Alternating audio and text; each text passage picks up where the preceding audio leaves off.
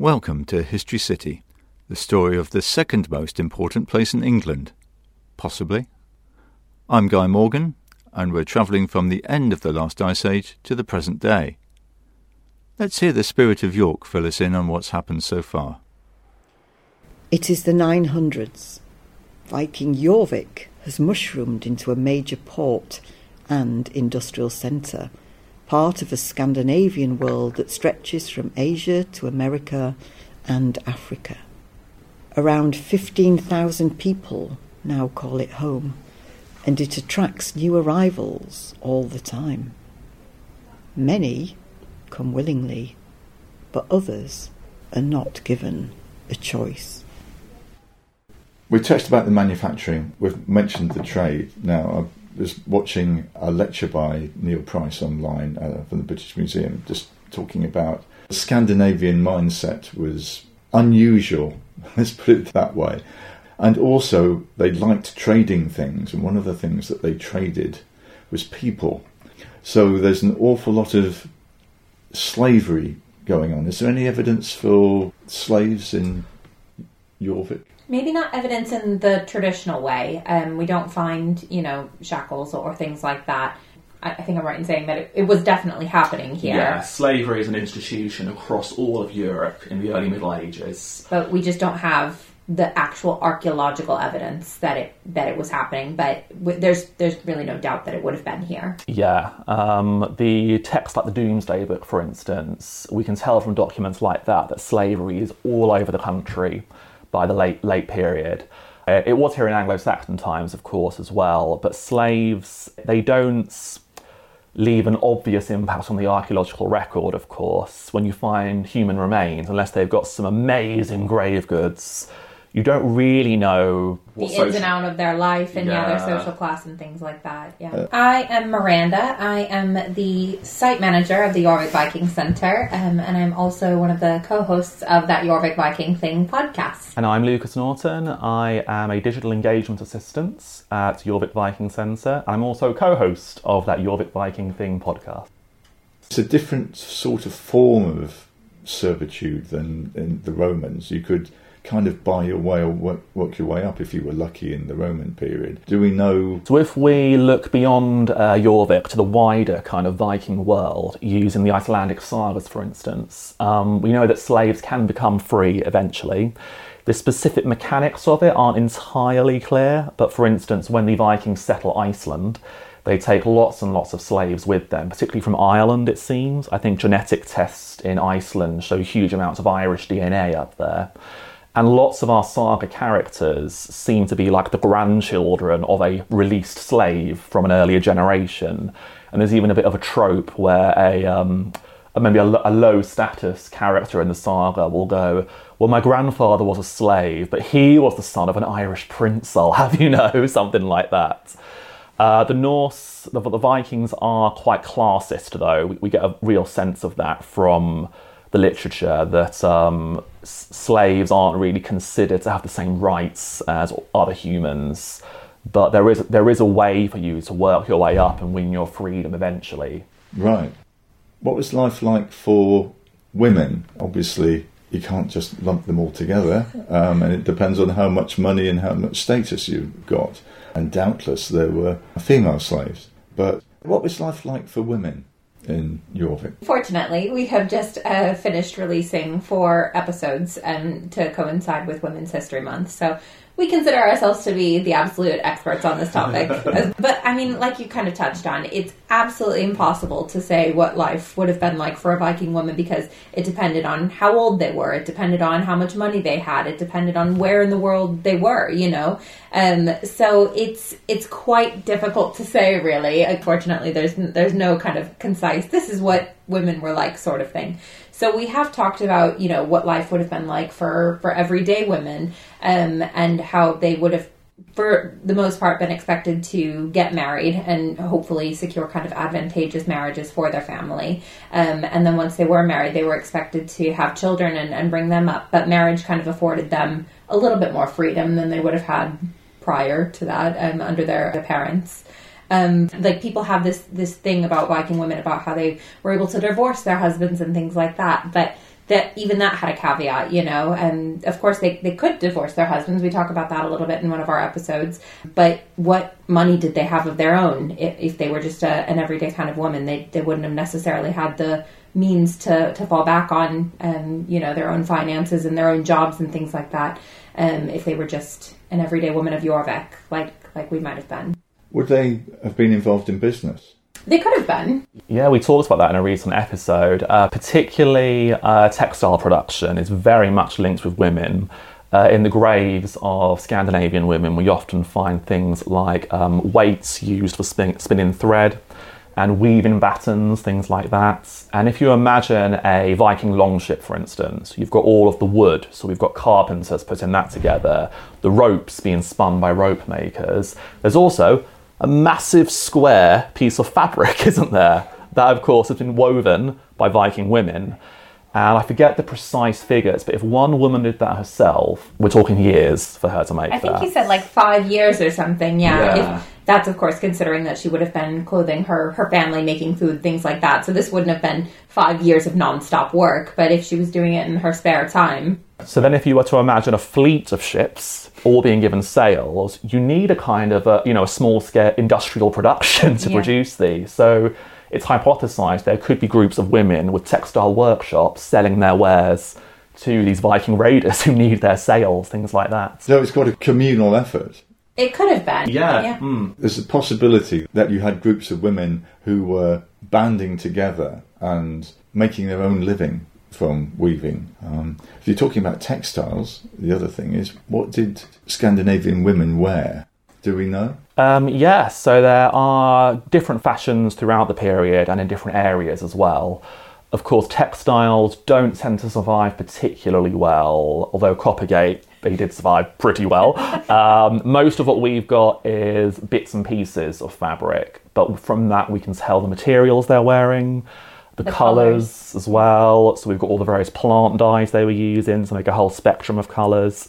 Which colours? We've got particularly uh, red and pink made from the madder dye is particularly common in the archaeology of this area. And it, it's quite synonymous, really, with Jorvik, but especially the red. Um, we, I mean, during the Coppergate dig, as they were digging down, they found like that the soil was stained red because of the dye that they were throwing out and things like that as well. Uh, we have blue made from woad and um, yellow made from weld. They're the kind of the three primary dyes that we have for those three primary colours. But yeah, there's all sorts of other plants you can use to make a whole spectrum of colours. Um, in terms of materials, we're looking at wool, linen, and silk. And also, they would weave particular patterns into them for, for decorative purposes too, like, like kind of you know your herringbone patterns and diamond twill patterns.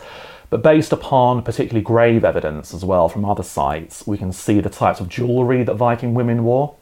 Um, in the earlier period, they're wearing these kind of apron dresses. They look a bit like dungarees, um, but they're held together by a pair of brooches on either side, sometimes with a string of decorative beads in between them as well, made of glass, amber, and jet materials like that. There would have also have been um, headdresses as well. Uh, at Jorvik, there was a silk hat that was found that we think a high status Viking woman would have worn. There's possibly an element of, you know, kind of hiding your hair for modesty purposes, like we see in some other cultures around the world there. So, um, kind of decorative headwear to cover your hair. You mentioned silk. I mean, that's not a local material, no, is it? I mean that's just uh, yet another kind of um, piece that shows that the, they have this vast trading network. Um, that of course they have this silk coming from other places. We've also got um, things like cowrie shells from the Red Sea, um, showing just how far these these trading networks went. So no, the the silk wouldn't have been local, not at all. The objects obviously can change hands. Yeah. But in one of your podcasts, I think it might have been the myth busting one, people may have come from various far flung places to York and bringing their own religions. I mean, you mentioned, I think, that there might have been some Muslim Vikings. Yeah, so uh, Vikings travelled very far and wide themselves, uh, four continents, all over Europe. They reached North Africa, Western Asia, and they reached North America as well, quite famously.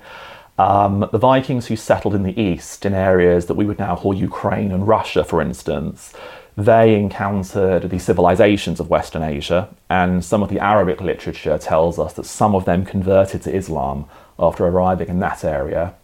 Um, in other regions, they convert to Orthodox Christianity and also Catholicism here in York and the surrounding area. But um, they also would have yeah, been exotic visitors, I suppose, yeah. visiting uh, their own homelands as well. We don't have any written accounts of people from, for example, the Mediterranean coming to York specifically.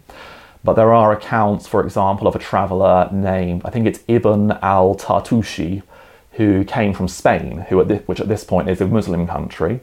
I believe he was a Jewish traveller and he left Spain and went to Denmark. He visits the town of Hedeby and tells us all about the Vikings that he met there. And some of it is quite positive, some of it is like, oh, they're a bit weird. Uh, he doesn't like their singing in particular. Their singing is like the howling of dogs, he says. And I believe there is another account, I forget his name, but it's a Spanish, uh, um, Islamic Spanish account of a traveller going to a Viking town in Ireland. So there is an awareness in these other cultures of these Viking settlements in Northern Europe. And the fact that we have things like Islamic coins, we have the seashell from the Red Sea, the silk from Asia, it's entirely possible that those are being brought to us in this city by travellers and traders from these far flung countries. We touched on what women wear.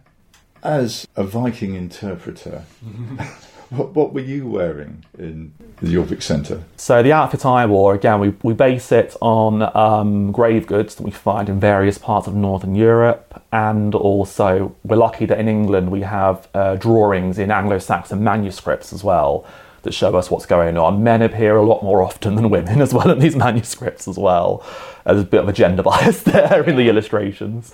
But your basic outfit for a Viking man, or, or an Anglo Scandinavian man, I should say, is you've got a pair of trousers. Uh, the pair that I would wear are based on a pair from Denmark that were found on a bog body um, with a lovely sort of diamond twill in the wool and your tunic as well. So it's a bit like you know, a long sleeve top that goes down to just about your knees, made of wool or linen.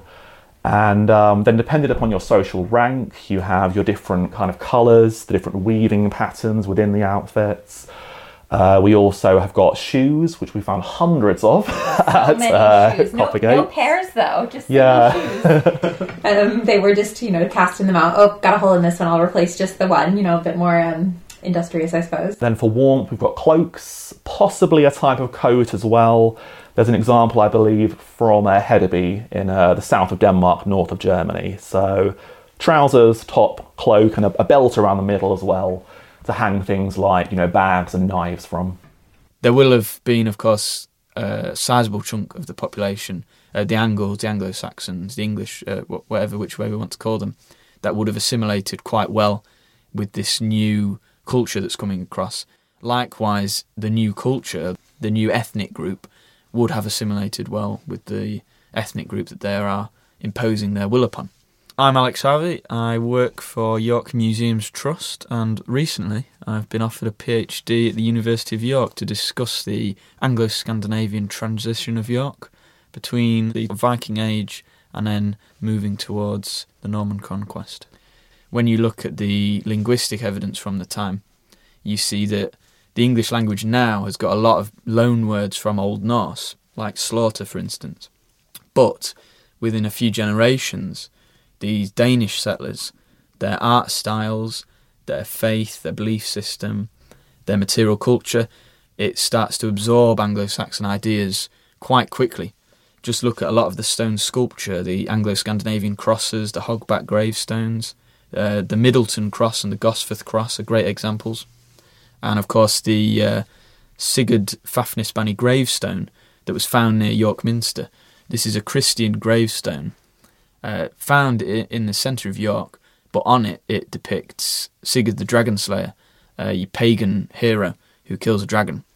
Um, so what we think's happening in this period is there's a pretty rapid Christian conversion of this new force of people. Whether it's voluntary at first or it's done through the later military conquests of the Saxons, uh, it's not quite clear. But it doesn't take long for the Old Norse to assimilate into the Old English and eventually the two form what you'd call an Anglo-Scandinavian identity for the north of England. Jorvik, which later becomes York, and I'll come to that in a second, it has this separate identity, doesn't it? A place where invaders want to take over. Mm-hmm. And so is Yorkshire. I mean, Yorkshire is a Scandinavian creation, isn't it?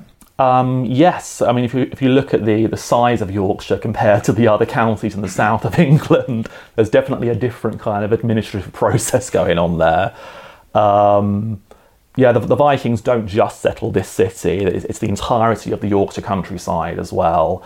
Uh, if you look at the names of all the villages and the farms, they've got all these Viking, yeah. like a uh, B is often the name for a settlement, like Whitby, for instance. Mm.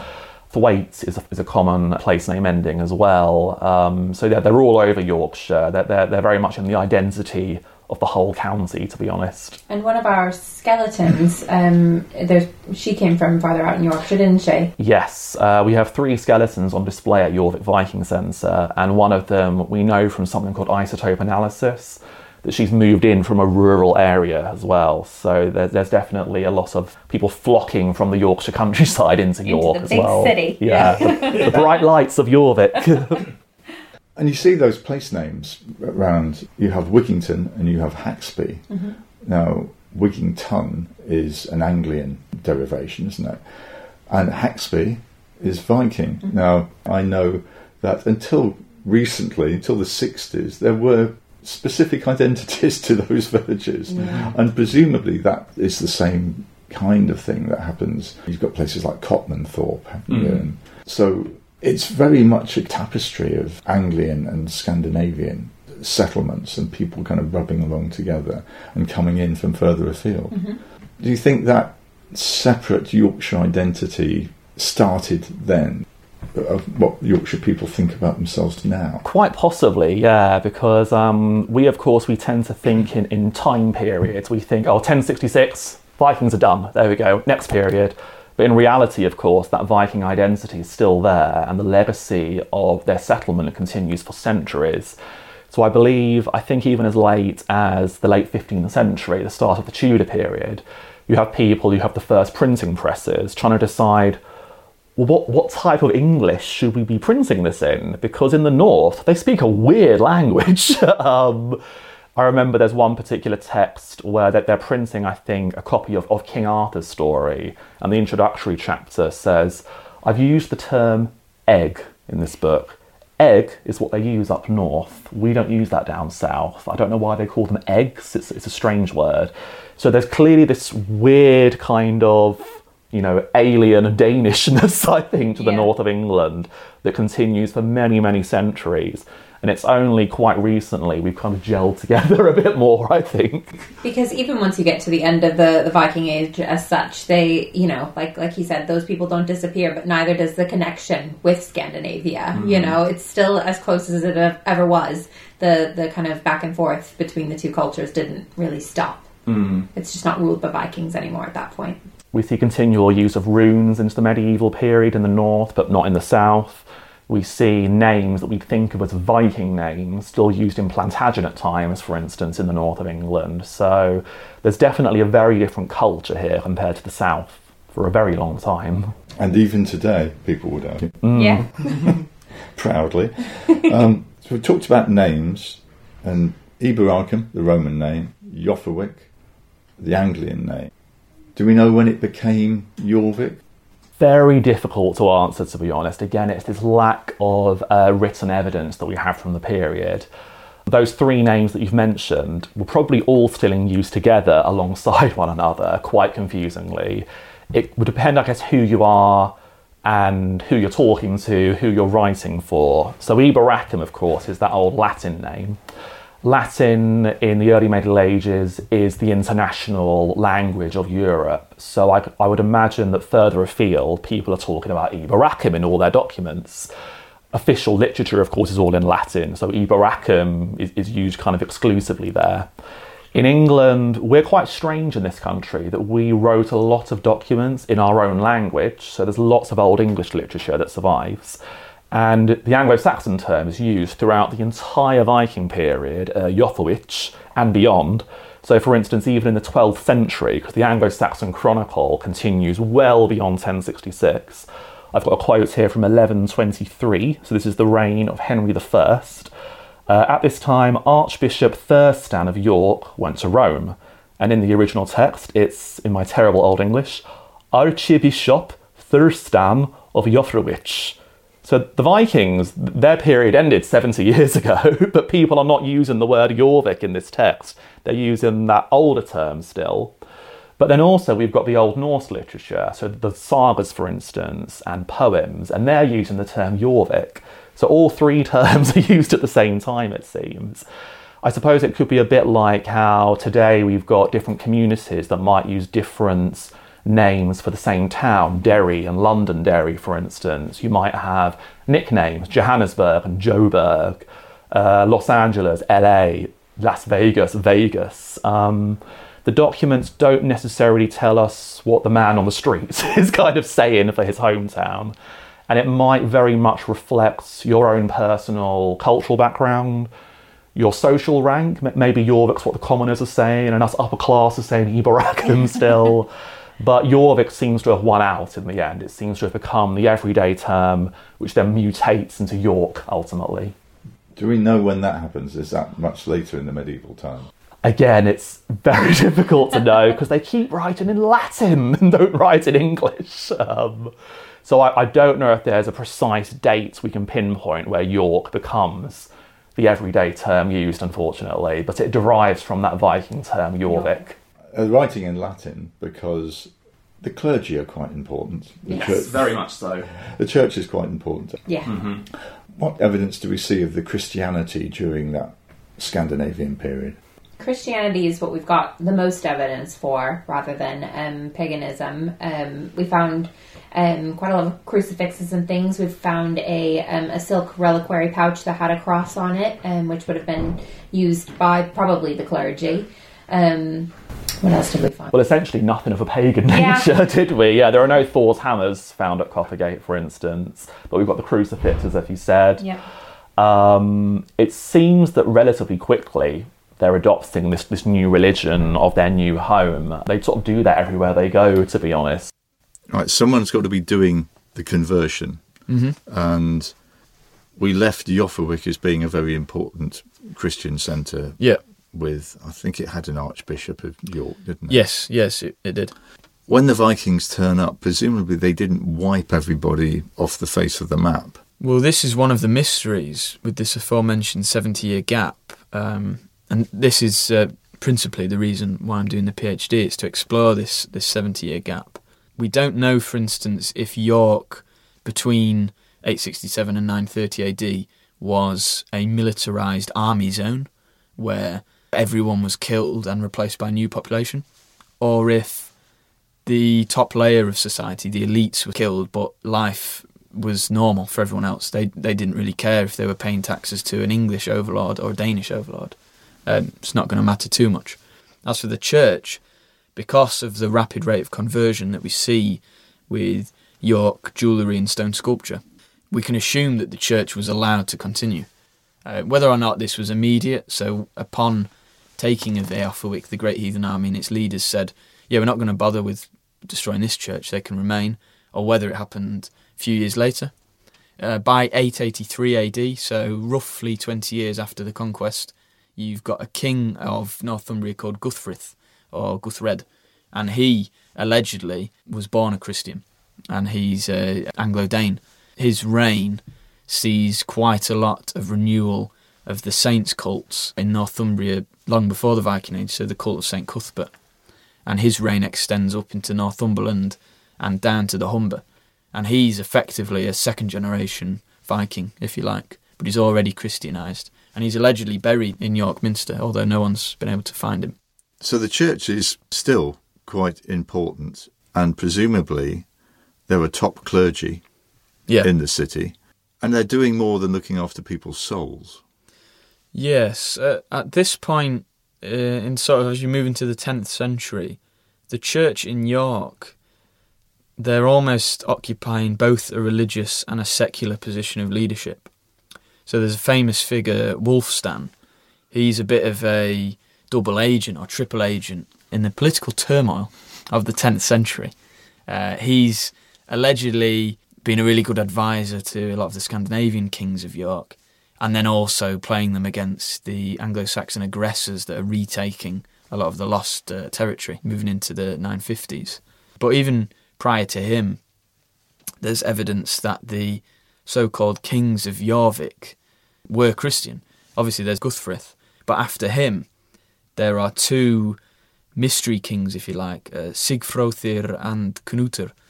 And we only know about them from coin hoards, but it, it's likely that they were at least partially Christian due to York having such a well established ecclesiastical centre.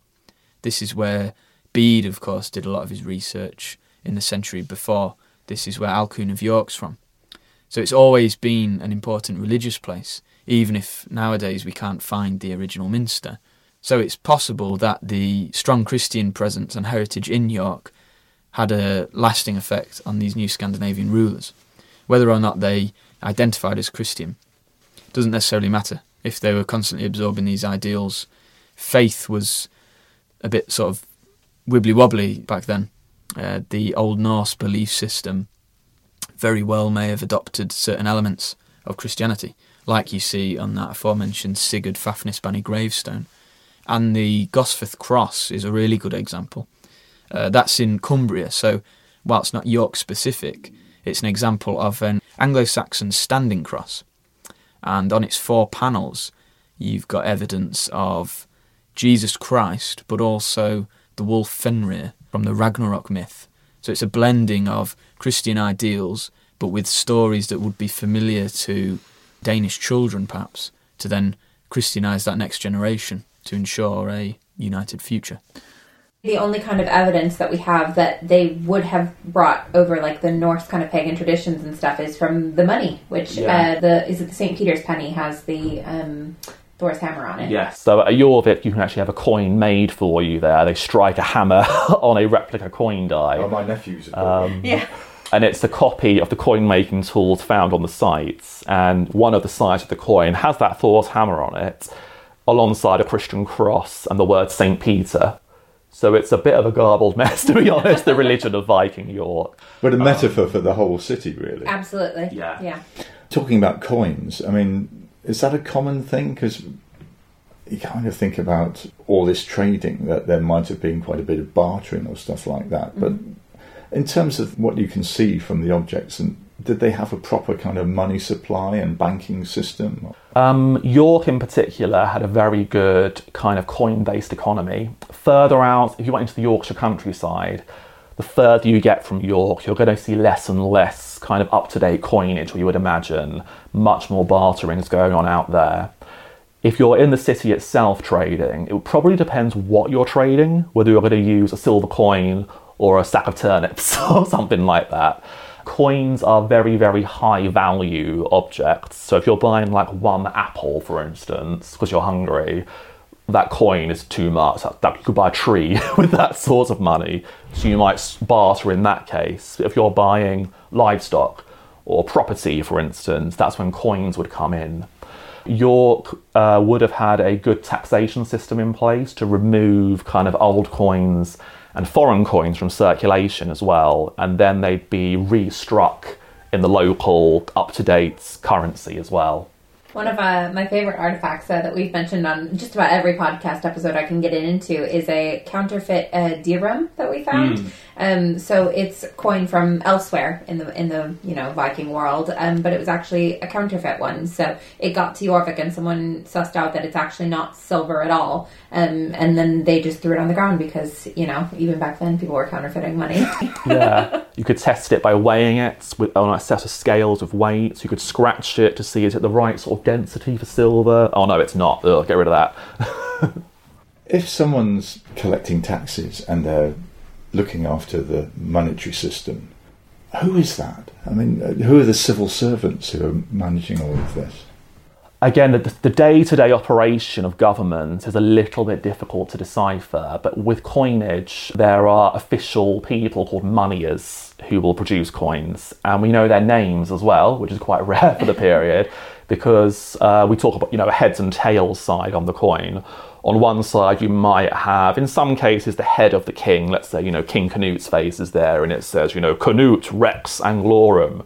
The other side, you probably see one of the various names for York. It might say Jorvik, it might say Eboracum, and the name of the person who's been responsible for those coins being produced, like a sort of seal of authenticity. So presumably they've got some sort of license that's given to them that means they've got the official role. You are trusted to make real, legitimate coins of the correct size and silver content as well. So the implication is there's quite a sophisticated bureaucracy Definitely, yeah. I, I think urban life just doesn't work without it at all. Uh, you can't manage 15,000 people without some sort of bureaucracy going on. By about 9:30, the Coppergate layer, it's a little difficult to pin down who exactly is in charge of Jorvik or what really Jorvik even represents.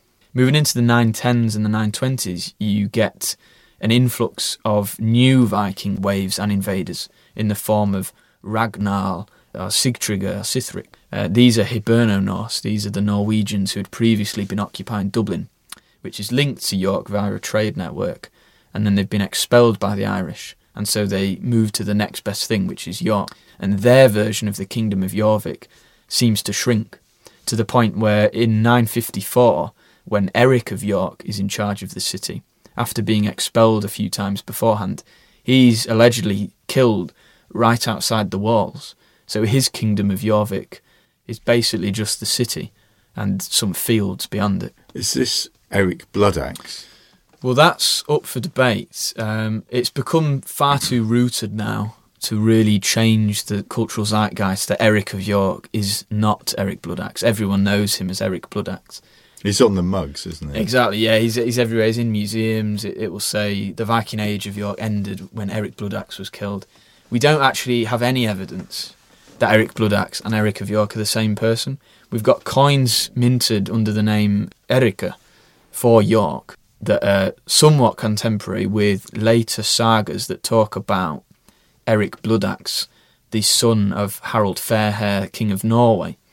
But even Harald Fairhair, recent scholarship has pointed towards him being a real semi legendary figure, not quite King Arthur level, because he probably was real, but whether or not he was king of all Norway is, is highly sceptical. He was probably a powerful lord in southwest Norway. So all of his sons that are equally semi legendary, with fancy names like Grey Cloak and Bloodaxe, um, whether or not these sort of grisly fairy tales that are attributed to these people can then be applied to a real king that's ruling roughly at the same time, it's, it's unsure. There's also Egil's Saga, which is another Icelandic story that places the Icelander Egil Skallagrimsson in York talking to Eric Bloodaxe. But whether or not that's a later author conflating the two for the sake of ease, for the sake of telling a good story, it's not too clear. There is uh, evidence that, as we talked about with Ragnar and Sithric, that Vikings in other kingdoms, when expelled, headed to York as their sort of second home. But that's with Ireland. It is possible that exiled Norwegian dynasts went from Norway to York, seeing it as the next best thing, like a home away from home. But whether or not we can conclusively call Eric of York Eric Bloodaxe, I'm not so sure. Um, I don't think it really changes anything, whatever name you give Eric of York. I personally don't call him Eric Bloodaxe, but I think it's stuck now, and that's okay. That's sort of how history goes. Eric's gone and he's the last Scandinavian ruler in York. Yeah, as far as a secular person that we'd call a king goes, there is a archbishop after him by the name of, of Oscytel, which is a Scandinavian name, and that goes back to the second, third, fourth generations of Anglo-Scandinavians. They're now mixing, intermarrying, interbreeding, and they're they're Christian. These are no longer Vikings. These are just people with Scandinavian ancestry. And what's the Kingdom of Jorvik's relationship with the rest of England? Well, by that point, after 954, the Kingdom of Jorvik ceases to exist. Whether or not it was ever called that at the time, um, because a lot of these monikers we apply backwards, um, this was now just a part of England. It was a borough, it was a shire, it was a county. What happens towards the middle, sort of moving into the end of the 10th century, is that ealdormen, aka the people beneath the king, they decrease in number, but the territories that they oversee become much larger, which leads to a lot of this upper middle class becoming obscenely wealthy. Because where previously Northumbria may have had three ealdormen, now it's just got one, uh, as an example. So the Kingdom of Jorvik, aka the bit around York, is now the property of ealdormen, and it's ruled over by them, who of course subservient to the king, and also the archbishopric. But presumably they've got a fair amount of autonomy. Yeah, a fair amount. Uh, obviously, there is some political infighting in the reigns of all of Athelstan's brothers and sons, and nephews rather. But moving into the year 1000, uh, with Ethelred the ill-counselled, or Ethelred the unready as he's called, this is one England, united politically, religiously probably, uh, and economically. But of course, they're under threat from elsewhere. We'll be hearing more about this. But before that, we discover customers at the pavement branch haven't been the first to make a significant deposit at Lloyd's Bank. Your most popular exhibit, when you go on that ride, one thing that people always remember is the guy who sat in the latrine behind the fence. We call him Bogar. I know that the Yorkshire Museum has the wonderful York helmet. You have something much more personal from the Viking. Yes, uh, we've got the Lloyd's Bank turd, um, which is, you know, the, the very classy name for it. Um, but it is a coprolite, so it is Viking poo that um, fossilized in the ground. Um, and during um, not the Coppergate dig itself, but one very close by, um, happening at Lloyd, Lloyd's Bank when they were expanding the vaults. Um, they they found this perfectly preserved Viking poo that we've got on display at Jorvik currently. It's quite sizable. It's it is. And it might have shrunk in the fossilisation process as well. We can laugh about that, but it can tell you stuff about. I mean, honestly, it's it's one of the most important things for archaeologists to find is coprolites because it gives you the realist understanding of what everyday people were eating and and how their health was and things like that. I mean, this coprolite that we found, for example, um, there was evidence that he had like intestinal parasites and that his diet was was quite bread based and things like that. So you have a very accurate understanding of what this person was like, what what what their health was, and and how they were living. Um, it's it's just about as personal as you can get, really. Yes, quite a lot of fibre in the diet. Yeah. When you get off the train at York Station, it says "Welcome to York," and there's a picture of a hat. Let's call it. So, the final question, the elephant in the gift shop, is: Did the Vikings have horns on their helmets? No. That's Wagner's fault, basically. Yes. it is, Yeah. yes. It's a 19th century lie that got out of hand. Um, it's never going to go away now. We've accepted it. Moving swiftly on, tell me about your podcast. Ooh, um, I mean, we we're still kind of you know um, finding our feet a little bit two years on, but we talk about I mean all manner of things really. So we um, try to stick as as much as possible to to York and Yorvik specifically, but um, we do kind of cover all of Viking culture and history as much as we can. Um, we just like I said meant uh, did a, a whole series of episodes on um, women like in the Viking Age and what their life was like as everyday women, as Valkyries and shield maidens, as women in magic, and then um, we did the tale of Sigrid the Haughty. Um, so kind of you know what life was like for for all manner of women during that time period, but. I mean, we talk about everything. Everything really. Viking, really, yeah. Archaeology, we do kind of like almost like radio dramas of saga literature as well. Yep. Just, yeah, if you like Vikings, listen to the podcast, you'll find something you like, yeah. yeah. Everything to cater for your Viking needs. Absolutely. There'll be links in the show notes for History City to That Jorvik Viking Thing podcast. excellent. I recommend it heartily. Us too. Though for History City, other historical periods are available and will be coming soon, including another set of Scandinavians and another set of people from France of Scandinavian heritage who arrive in the, the same year, 1066, which people may have heard of. How does that affect York? The archaeology that we have shows just life going on as normal in the mid 11th century. So, with 1066, I think the run up to it, the everyday people of York probably would have no idea that their entire lives are about to, to change. But whether they know it or not, York will play a central role in that pivotal year. And, as you've probably guessed, it involves several groups of heavily armed men. And it's a time when York plays just as important a role as that notorious small town on the south coast of England. My thanks to our guests, Alex Harvey from the Yorkshire Museum, and to Miranda Schmeiderer and Lucas Norton, hosts of that Jorvik Viking Thing podcast. There are links to Lucas and Miranda's show, Jorvik Viking Centre, and Jorvik Viking Festival in our programme notes, plus other internet rabbit holes to chase down.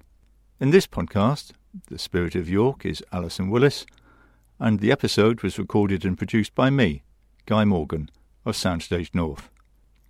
If you enjoyed the programme, why not write a review on your podcast provider's site? It helps spread the word.